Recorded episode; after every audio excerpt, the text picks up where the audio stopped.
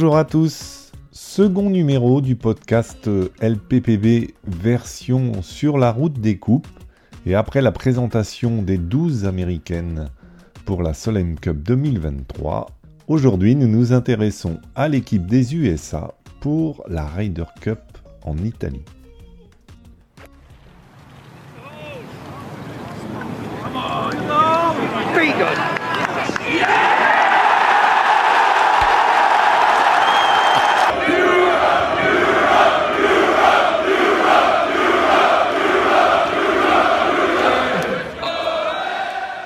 Bienvenue à toutes et tous, supporters de l'Europe ou des États-Unis. Je suis Lionel Baucher et j'ai le plaisir d'avoir à mes côtés, USA oblige, Cyril Le Guern. Salut Caribou. Allô Lio, allô la gang. Alors aujourd'hui, nous allons parler de l'équipe américaine de Ryder Cup et plus particulièrement des six choix annoncés par Zach Johnson ce mardi 29 août pour compléter les premières sélections. On rappelle donc qu'étaient retenu automatiquement Scotty Scheffler, Wyndham Clark, Brian Harman, Patrick Cantley, Max Soma et Xander Schauffele.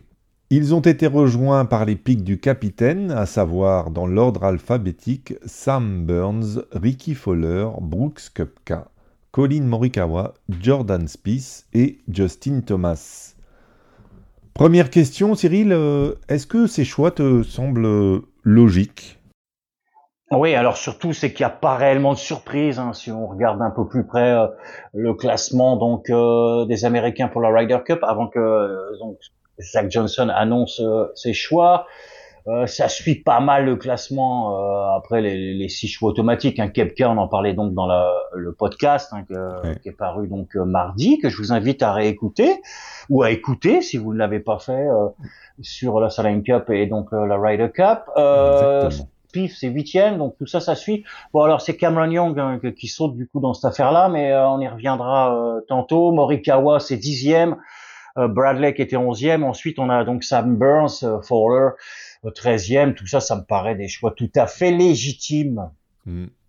Alors, comme tu dis, légitime, mais on a quand même eu le droit aux réactions, notamment des supporters américains sur, sur ces choix subjectivité oblige, euh, chacun y va de sa propre sélection, mais Brooks Kopka, on l'avait rappelé dans le podcast, euh, effectivement, il a gagné un majeur, mais pour beaucoup, cela reste un joueur du livre. La présence de Justin Thomas, qui euh, sort d'une saison complètement fade, et on se doute que son association avec son copain Jordan Spieth a penché fortement dans la balance. Justin Thomas qui a même déclaré euh, sur les réseaux sociaux euh, Je préfère euh, être sélectionné pour la Ryder que d'avoir participé au playoff de la FedEx Cup.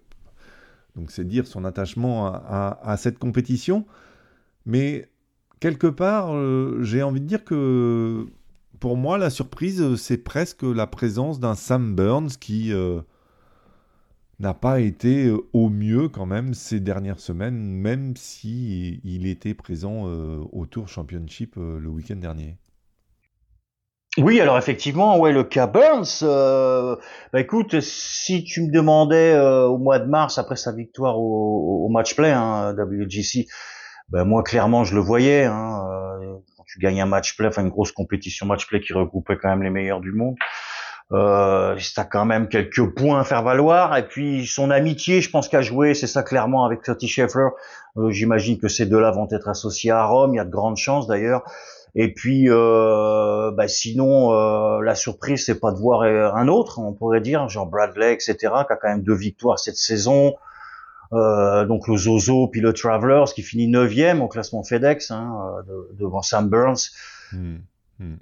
Et puis Cam Young, après j'ai envie de te dire que je pense moi 5 top 10 cette année, c'est vrai que il finit lui que 15e, je crois de mémoire, mais j'aurais pu éventuellement le voir parce que c'est quand même un excellent driver, c'est quand même un mec, ça fait deux saisons qu'il est dans le top 10, Struggling of the Cheat, où il est 9e cette saison. Il fait deuxième l'année dernière, c'est du Overland, hein, Scheffler, euh, McIlroy, tu peux mettre euh, qui tu veux, ou Ram, euh, comme les plus gros drivers au monde, c'est-à-dire en termes de, de de précision, je parle. Hein, on parle pas de puissance là. Euh, donc ça, ça peut faire du bien sur un, sur un parcours comme euh, Marco Simone, mais Et puis Burns, bah, ses points forts, justement, ça c'en est pas un quand même. Même je pense que c'est un de ses points faibles, les mises en jeu. Lui, c'est plutôt un gros porter. Et puis euh, bah, le putting, encore là, c'est plutôt sur les greens euh, Bermuda. Enfin, plutôt, c'est un des meilleurs d'ailleurs du PGA sur ces greens. Sauf que là, ça va être des greens passe-palum. Hein, je veux pas dire de, de, de bêtises. Faudrait demander à Baptiste d'ailleurs. Marco Simone, euh, donc euh, c'est pas la même texture. Donc je pense qu'il aura pas le même rendement, mais euh, c'est ça. Sinon, euh, ben, finalement, non, non, c'est pas vraiment non plus une surprise. Enfin, ça peut se concevoir au niveau de, du vestiaire. Alors, puisque tu en parlais, évidemment, on se fera un plaisir de recevoir Baptiste dans un prochain épisode pour qu'il nous parle de la préparation du parcours à quelques jours du lancement de la compétition. Alors peut-être une dernière question, Cyril, avant de conclure. Euh, est-ce qu'il y a un ou des absents dans, dans cette liste euh, que tu regrettes de ne pas voir? Oh, Des absents, euh, oui et non. Regret, bon. Ben ouais, je pense que il y a quand même quatre rookies. Hein, ça commence à faire pas mal sur 12. Mais maintenant, bah, surtout si on considère qu'il y a quand même des mecs comme Scheffler euh, Shoffoli, Kentley Morikawa pour qui ça va être seulement la deuxième en Ryder Cup hein, euh, au final. Les Ouais. plus anciens qui vont faire figure de cadre. Euh, si je dis pas de bêtises, ça va être euh, Jordan Spieth euh, qui en a quatre sous la musette des Ryder Cup 2014, donc la première. Et puis pour le coup, euh, Ricky Fowler, hein, je crois que sa première lui c'est 2010, mais qu'il en a quatre aussi. Donc après, euh, ben c'est ça. Sinon, non, non, dans, l'ensemble, non. euh, aucun absent. Je pense que cette équipe-là va très bien s'en sortir à Rome et, va repartir avec le titre euh, bah, d'Italie. Voilà. C'est ça. On peut toujours rêver, mon cher Cyril. Eh bien, merci euh, de, d'être venu euh, pour parler euh, de, de ces choix du capitaine Zach Johnson. Eh ben, merci beaucoup, Léo. Ça m'a fait bien plaisir. Euh, on va en rester là pour, pour ce second numéro. N'hésitez pas à réagir euh, sur les réseaux sociaux ou sur les commentaires liés à l'article de l'épisode. Je vous souhaite une très bonne journée et puis à très bientôt. On se retrouve très vite. Salut Cyril. Allez, bye bye. À tout bientôt.